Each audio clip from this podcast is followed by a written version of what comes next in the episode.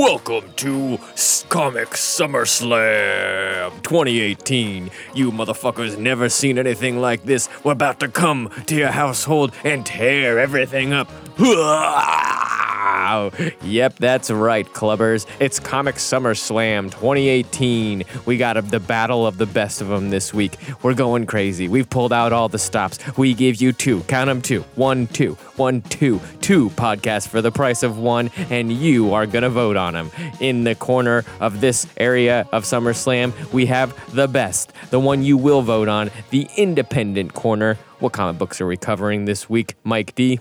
the Weatherman, the Magic Order, and Proxima Centauri, all from Image Comics. Oh, yeah. But seriously, this is a special thing we're doing in the summer. The belt is on the line. The championship is on the line. Whoever wins this will be the Comic Summer B- Slam champion of 2018. And it will be decided by all of you voting online on your favorite social media between us, our podcast covering independent comic books.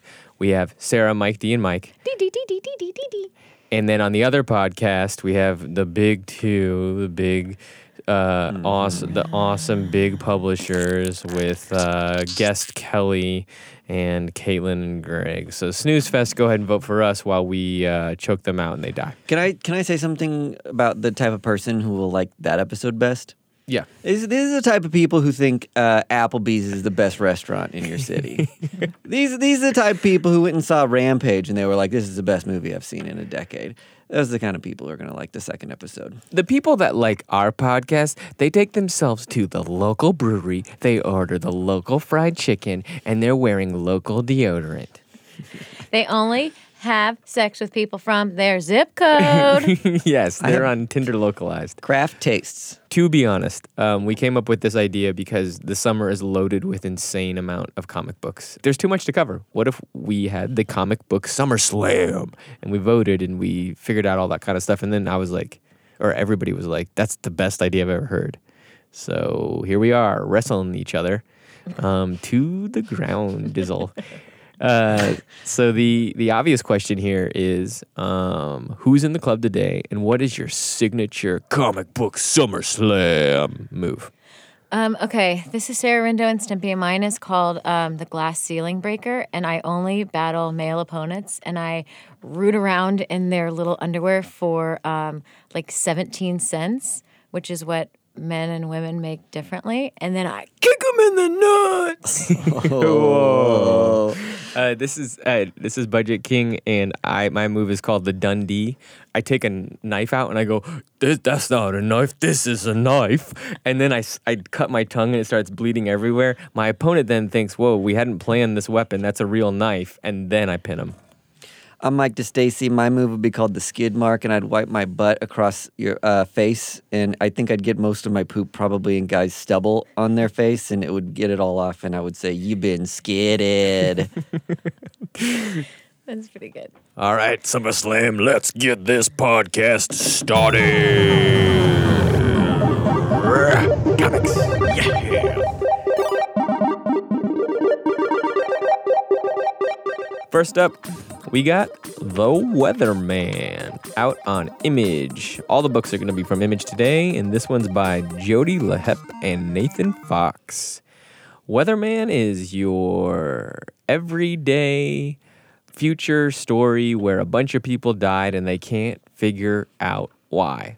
Here's the catch there's a weatherman who is virally popular for being rude, crude, bad dude when he's on television.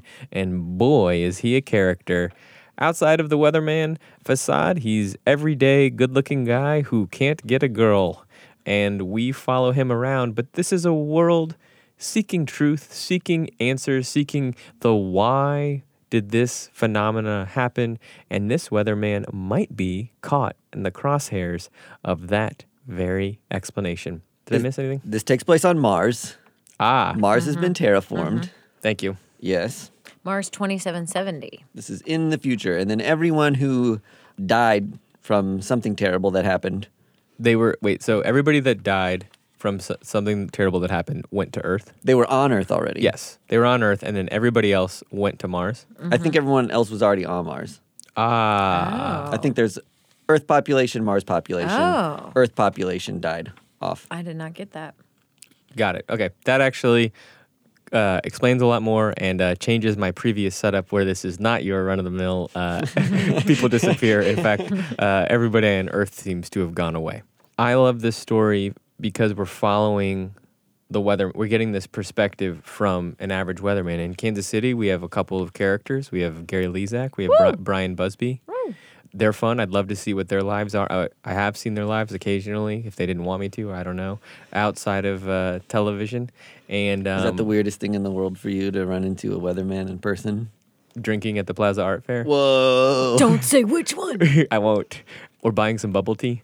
Cool. Uh, and uh, yeah, it was uh, truly telling. But uh, and here we get a little bit of that. I just thought it was interesting. I really liked the very cool redhead. We we now find out at the end was like a an undercover agent, Yeah. and he killed 18 billion people. Well, they're gonna blame him for that, right? Well, he's under arrest. Yeah, for they're charging him mm-hmm. with that. Do you think that his face at the end was he like, "Oh no, I've been caught," or "Oh no, another lady who can't love me," I'm gonna go with there's. or "Oh, my dog's head just got blown off." oh, Yeah, that was was sad. sad. That was shocking. Yeah, there's a lot of character building for this dog leading up to a dog Mm-hmm. getting shot in the face, which sucked. Our weatherman also has a golden retriever in Kansas City. Stormy, hmm right? I think Stormy's dead, but uh, R.I.P. Yeah, Windy. Windy. Yeah. My other thought Wait, is, so you hang on, sorry. You think he did it? Uh, yeah, I think he did it. Yeah, I mean, they can change. He can change the the weather. There was a part in there where they said th- whoever bought some weather event, so you got to change it. You got to change the forecast for tomorrow. Yes. So he might have been in charge of some terrible weather event that destroys the population of Earth. That's I I didn't that didn't occur to me. Like maybe he sold out the Earth for some reason. Mm-hmm. Here's an interesting thing about a weather person.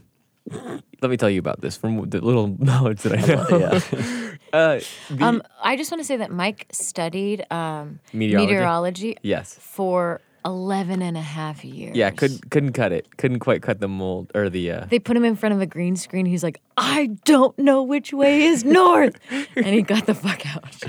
I don't know why they require weather people to also know science. It's the one job where we're like, you're a public scientist. Yep. You just wanted to be the on-screen, put makeup on you, and put you in front of a camera sort of guy. Yeah, yeah. You didn't want to learn anything else. No, and- no, God no. And they always, everyone always says that they're the most accurate. Yeah, tell us uh, about your um, local uh, weather people after you vote it. for us. We'd love to hear about how up to date your local weather is. We're making a strong case for our episode so far. Another thing about this book, which has nothing to do with the comic, shirtless bear fighter with blurred out junk. Shirtless Bear Fighter is another comic. Is another comic. Interesting. And uh, do you find him attractive? So attractive. I saw this and I was like, convulsions. Too hot. Uh, oh yeah, you like to see peen. I like the peen, I like the veen, I like it all. I want this, I want my comics to come with like an M A L V S warning. you know? like when you guys watch Westworld, if there's no V or L or S, aren't you like, that was a bad episode. Yep. I get Yeah. online and I yelp that episode and I I, say worst one yet. I immediately think it should have been on ABC Family if that happens.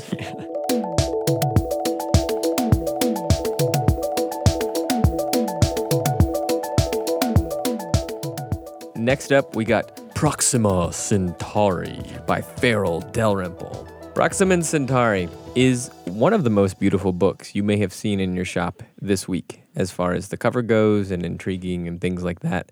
However, there's a little bit of a backstory. Farel has mostly written comic books in the trade form in Wrenchies and This Will Hurt, I think is what it's called. I forgot what the other trade was called. That was also actually released this week as well. He released a trade and this um, individual comic book, six part series. This is a character that is in those series of the fantastical world of Wrenchies, which I would describe as fucked up Winnie the Pooh. uh, kind of uh, stuff. There's essentially dreamlike magic has reality, and they can go in between different kind of universes and different planes of being. But they're all kids who are left to themselves to kind of take on their own adventures. And that's what we get here. We follow a story called Sherwood. A little bit of setup. Both Mike and Sarah have never read anything else by him, and this might be the case for you. So we're reviewing it in a way that you don't have the backstory of who we're talking about here. And if you don't have the backstory, that makes this book even more fucking nuts. Sherwood essentially is somewhere in space and he's trying to get back to his brother and he is uh, dipping in and out of realities, both with sci fi magic and swords, and uh, a character named the Scientist.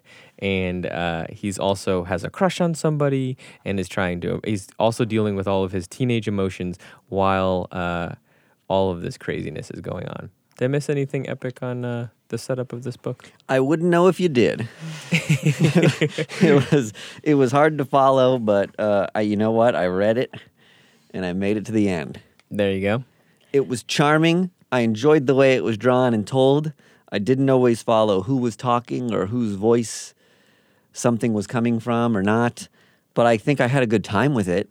Well, having read his other stuff, I think that there is an actual stronger narrative in the other things, and I think there would be a stronger narrative here if this was a trade. Like, I think this would just be perfect if you had all the setup beforehand Yep. and after.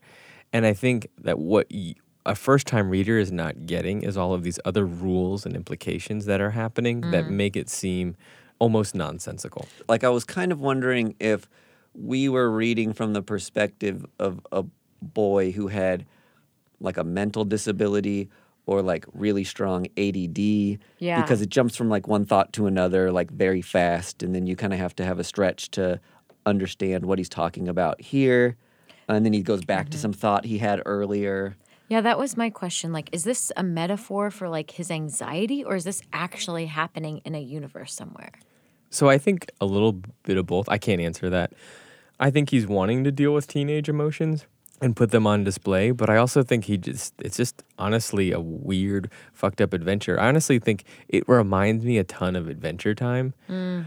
but like with no silliness. Mm-hmm. and it's like the actual implications of being a just a kid with no parents in a world where you might have some family makes you kind of cracked out and weird. Like if this everything can happen, like monsters just appear and you can fly all of a sudden and you have powers and um, and then sometimes you don't. I think the fact that dream rules are on this makes it very disorienting to the average reader. completely. There's there's a doctor in this that can invent like literally anything. It seems. So that was kind of bizarre. That it's just like I can have whatever I want in this weird magical world already. And the doctor looks like a sexy ass old Questlove, and I am into it. I see it. Some of it kind of almost looks like a therapist's office. It's so trippy. It totally does, and I don't know if it's just me trying to make sense is the of it. scientist a therapist? Right. The scientist might be a therapist, or part of me was thinking maybe this kid's in a coma, mm. and he's incorporating the people from his like life into his like coma dream. Yes, yes, I f- yes, I feel like you're right. This is very Wizard of Ozzy. Yeah. where like he had he knows these people in real life, Mm-hmm. and then he is having some sort of mind fuck, Yep. either coma or whatever, Mm-hmm. where these people are then transformed into these beings. And he's also literally battling some demons throughout the course of this. There's this like gross monster that's like a maggot caveman thing with like five sets of teeth. And it just bites his uh, spaceship and juice shoots out of his spaceship. and then he's like, ca- he's very casually like, dang it, that thing ate my ride. What a jerk. It's like he very easily could have died. But Right. he's just so passive about like the repercussions of the danger. My takeaway from this was like, it's beautiful. I don't get it. It is kind of just like a work of art, like a painting. You know, you don't know the backstory, it has no conclusion. You're just looking at it and enjoying it and maybe drawing some conclusions that you could, you know, yourself. But I just looked at this like as a beautiful piece of art that I didn't really understand.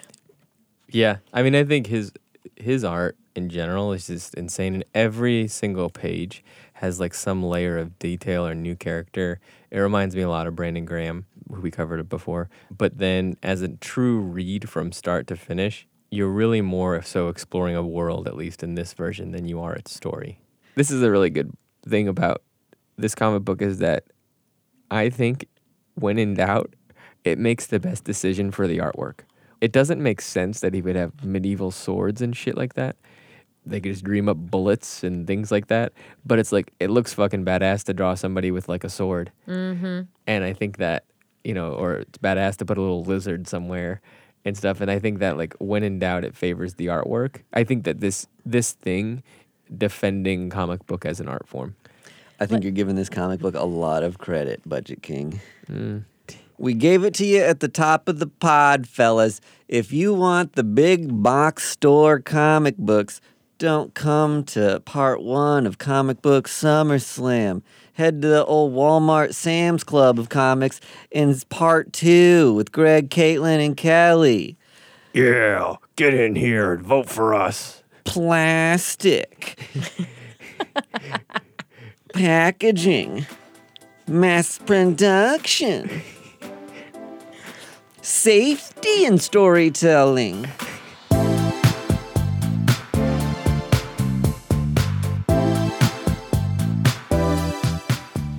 Next up, we've got The Magic Order on Image Comics. Listen, guys, this is written by Mark Millar. He's a big, famous to do. We already know this is going to be a show on Netflix. So that's hyping this book quite a bit already as it is. It's a big boom Netflix logo on the back of it. Cool. How would you guys think of the back of this comic? Oh, just artfully done. Just fucking sellouts. Hated the book. Hate. We'll hate the show. Um, the artist is Olivier Coipel. If you're a fan of Marvel Comics, Part 2, Comic Book SummerSlam, um, you're familiar with a guy called Doctor Strange. Mm-hmm. I, I kind of felt like this was a team of Doctor Stranges. So the concept is that we're on Earth.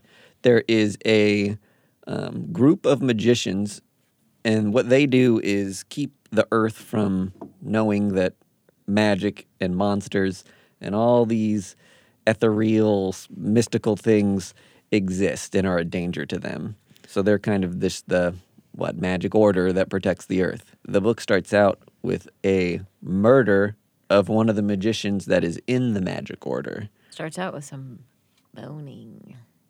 Oh, how did I miss the boning? Let me backtrack here. This book starts with some ee-er, ee-er, ee-er, ee-er.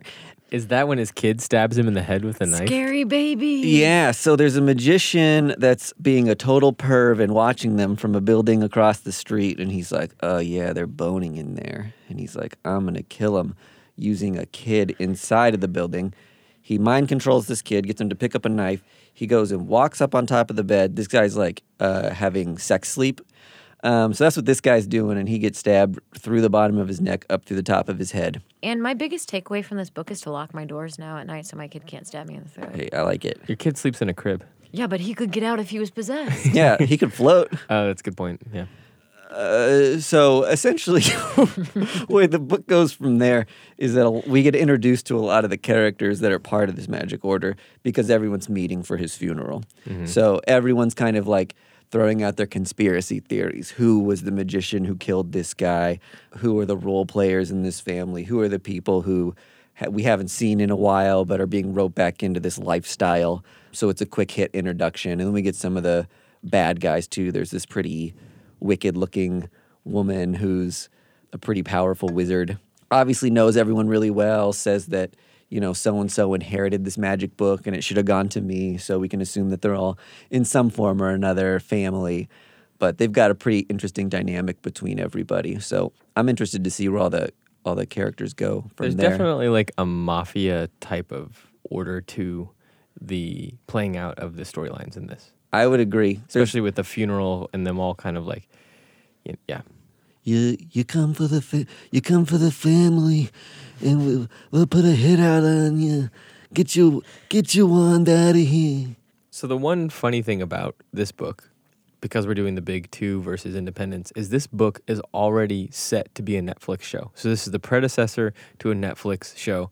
Millarverse, which is all of Millar's books, had got purchased by Netflix. He's going to be doing a shit ton of them for uh, Netflix. This read like a pilot episode of Netflix. And, sh- and frankly, a show that I would be riveted to watch on Netflix, but I just am less than enthused as comic book form. Like, I think put this in TV form, great. I fucking love everything. Dominatrix lady blocking out the sun, you know, all this weird shit. In comic book form, it feels like it's trying to do a lot. I don't know. I would disagree.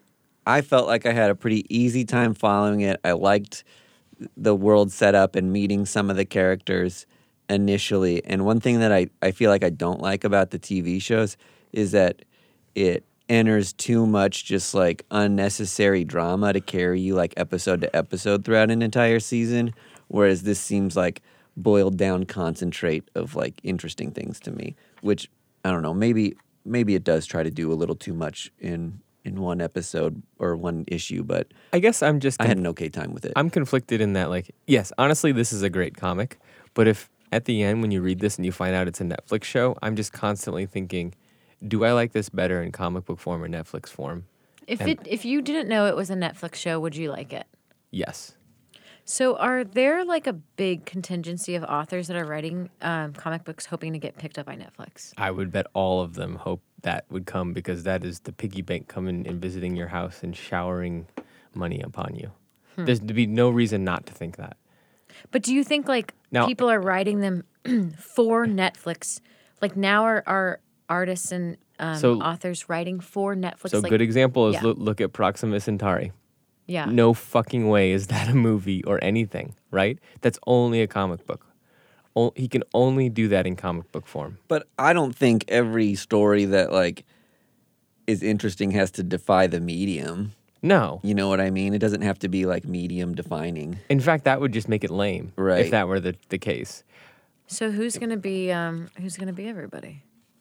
I don't even know if they're anywhere close to that, or I don't. I have no idea where they are in the production. Netflix to me is a big mystery bubble. They just release. So I could send Charlie to the casting call for the Demon Child. Yeah, Who's- who- totally. yeah, yeah. Your son could be that.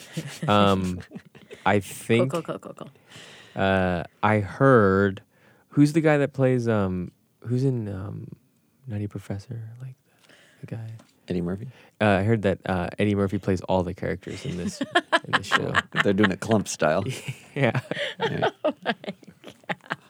I like it. Oh shit! I would love it. I would love it. I- he plays like a tiny baby stabbing himself in the throat. oh, I would love it. This has been the comic book Summer Slam. And uh, we have wrapped it up. We've chokeholded our opponents. We have jumped from the top rope with a flying elbow into their gut. We are obviously the champions of this comic book Summer Slam 2018, baby, part one. And so uh, we are here to tell you to vote on the podcast this week that you like better. And then that will be who gets the belt, the championship belt. And that means a lot to us. So one, two, three people will be crying and the other people will be victorious and save me from my tears. Dear God, save me from my tears. Mike's need a belt. The pants are falling down. yes. Now it My pants are always falling down.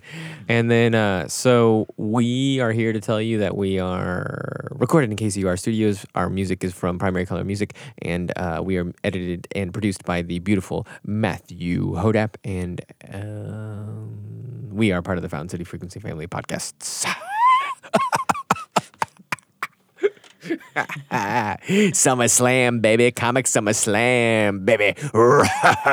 Take you down to the Smackdown Hotel. If you smell what the Budget King is cooking. My friend over here, Mr. Sacco. these are just uh, these are deep cuts for you guys. As usual, I'm Mike, and as always, I want to tell you to cut thumb holes in all of your long sleeve shirts. Very comfortable to stick your thumb out those, and uh, you stay cozy with your little, little thumbs popping out. this is Sarah Rindo and Stimpy. Vote early, vote often. If you don't, I know where you live. I'll come to your house. house and I'll kill you and all your family and your dogs. Bye. This is Budget King coming at you, the comic book Summer Slam.